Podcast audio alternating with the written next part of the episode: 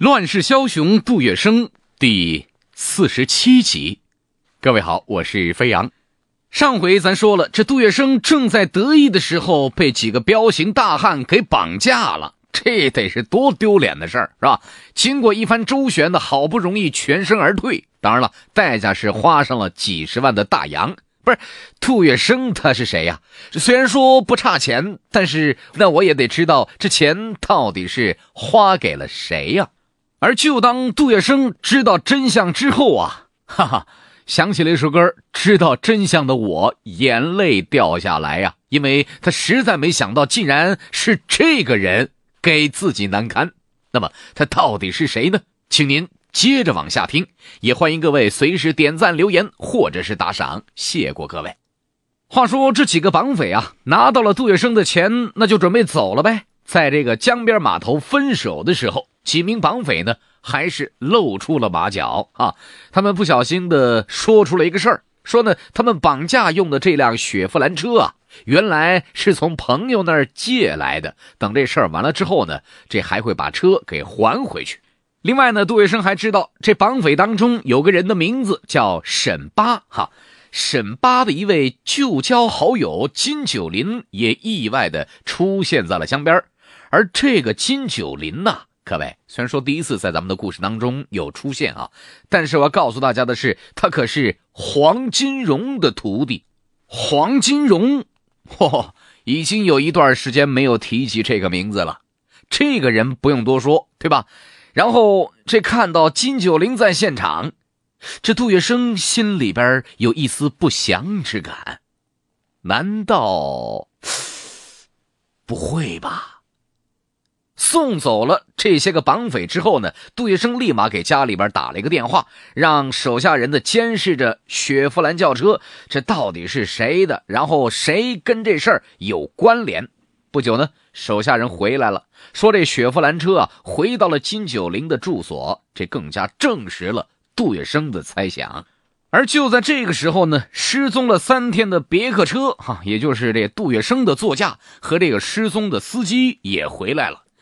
司机告诉杜月笙啊，说那天他在外边等着呢，这一辆雪佛兰车开了过来，和他聊了会儿哈，这天南海北这聊着呢，然后呢也抽了根烟，谁知啊，就是这根烟坏了事儿了，抽着抽着，这司机就昏昏欲睡了，都很明显嘛，这肯定是被对方给下药了。恍惚当中啊，有人就跳进别克车，开着车就跑，挟持着司机到了一个院子，关押了几天，直到今儿才把。他给放了回来，那又过了两天，这沈八也来到了杜府，说了很多感谢的话，并且呢，给这杜月笙带来了一封信。信呢，谁写的呀？黄金荣。黄金荣在信里边说，他在上海生活困难啊，所以呢，派兄弟们来借钱。不是，这这借钱，你好好说吧。你你你绑架算哪门子的事儿啊？知道真相的杜月笙啊，那是气得不得了。不是钱是小事，你黄金荣黄大哥，你这这太不地道了。原来上海沦陷之后啊，日本人的那是横征暴敛、强取豪夺，搞得上海人是人心惶惶。黄金荣虽然说曾经是上海滩的头号大亨，那此时呢也遭到了不少的挤压。黄金荣的几个徒弟甚至因此呢还断送了性命，黄公馆的生活也是越来越拮据，那怎么办呢？这日子还得过呀。当这黄金荣知道杜月笙在重庆发了大财，前面咱说了，他搞了一个银行是吧？生意还挺好，于是就寻思着，要不咱从杜月笙那儿借点钱呗。谁也没想到，黄金荣这个糟老头子，此时所谓的借，这哪是借呀？啊，先是派人绑架了杜月笙，然后再进行勒索。所以啊，他的所谓借钱，那就是明目张胆的勒索呀！你说这事儿，换关系再好的人，他都不能接受，是吧？太过分了。一开始呢，这杜月笙还准备把这事儿告诉蒋介石，一定要好好的收拾收拾这个黄金荣，是吧？太不像话了。但是转念一想，如果蒋介石知道他杜月笙也能被人绑架，是吧？还给了这么多钱的赎金，那得多丢人呐！想来想去，哎，拉倒得了吧，这事儿翻篇儿，哈哈。最后呢，选择了自我消化。随着抗战的进程继续啊，杜月笙依然在持续的参与到抗日救援的活动当中来。而随着抗战后期的到来，这战事呢也逐渐明朗了。蒋介石这会儿那得抢着要去维护所谓胜利的果实啊，开始着手准备安排要去接收全国的城市了。上海呢，那是全国的工业生产中心、国际金融中心，对吧？自然是蒋介石心里边最重要的一个城市了。蒋介石也知道，这杜月笙在上海的势力呢是根深蒂固，影响力非常之广。这如果胜利之后要顺利接收上海的话，那还得借助杜月笙来打理打理上海。而此时的杜月笙呢？他也在想，你看这抗战期间，我也是做了不少的事儿，是吧？从这个筹募物资到这个杀汉奸，再到这个组建忠义救国军，几乎每一件事儿，那都付出了相当的心血。杜月笙觉得，凭着这些功劳，再加上自个儿在上海的影响力，上海市长的职位，那肯定是十拿九稳呐。这是蒋委员长，那肯定会把这个机会给我的，对吧？在这个不经意间呢，他也透露了这些个心思，他手下人呢也就明白了。哈哦，杜月笙原来也在盯着上海市长的位置呢。于是呢，就大造舆论，说这个抗战结束之后啊，这民国政府就会任命杜月笙为上海市长。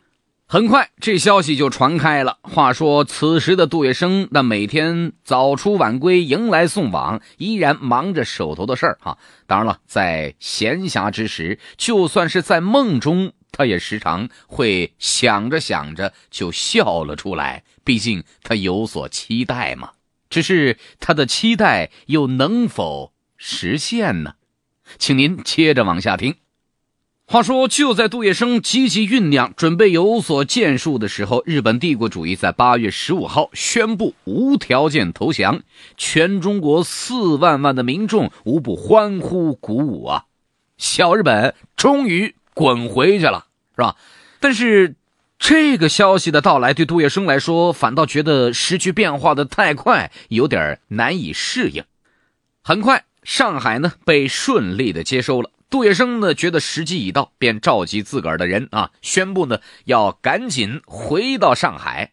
第二天恰好是阴历的七月十五，各位，这一天是杜月笙五十八岁的生日，在众多弟子的怂恿之下，那赶紧过个生日吧。过完生日，咱再潇潇洒洒回上海。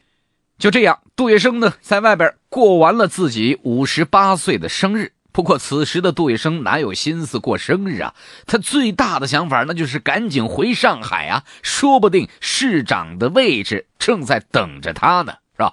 那就在发车之前，就在出发一刻，杜月笙忽然收到了戴笠派人送来的一封信。这封信让杜月笙的心凉了大半截儿。这戴笠在信里边说啊。蒋介石已经命令钱大钧为上海市长，吴少树为副市长。这不，这不是说杜月笙是最佳的人选吗？看到信上白纸黑字写的是清清楚楚，杜月笙一下子是瘫软坐在了椅子上。不是为上海，为抗日。他杜月笙做了这么多的努力和贡献，到头来什么也没捞着。不是蒋介石，你这到底是什么意思呀？此时的杜月笙内心是非常的憋屈。咱这儿有必要简单的介绍一下钱大钧。钱大钧这个人，那是蒋介石的八大金刚之一，也是一个民国历史上的厉害的角色。响当当的黄埔军校啊，他可是筹建者之一啊，跟着蒋介石的关系呢非同一般。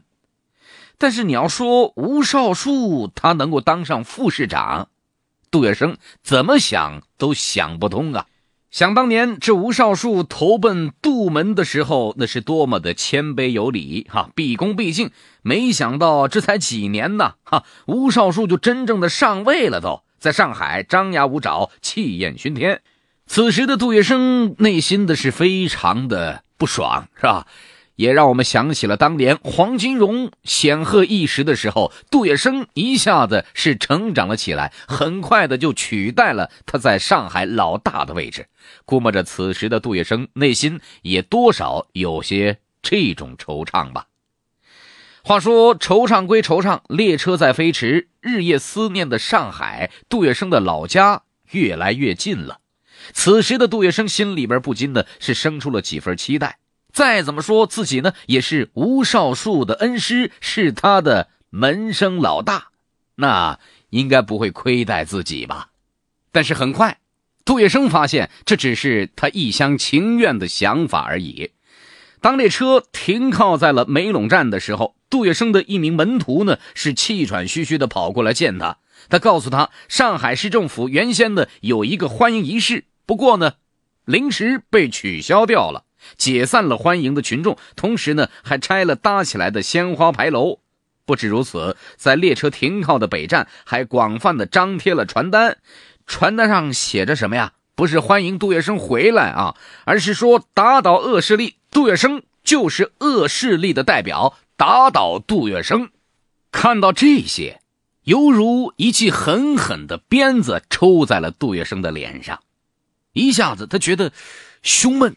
气短，不是阔别了十年呢。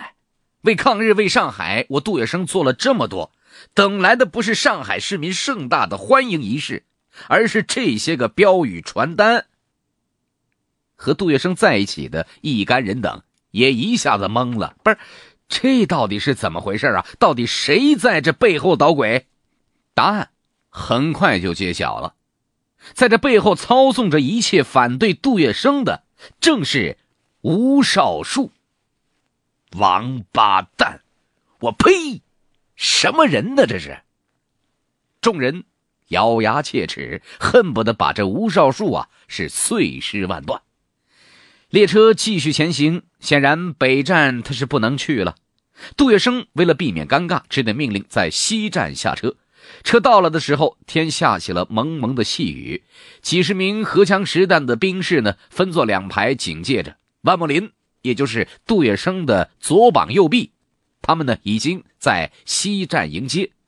杜月笙的徒弟周祥生雇着一个乐队吹吹打打，多少不至于场面太过冷清。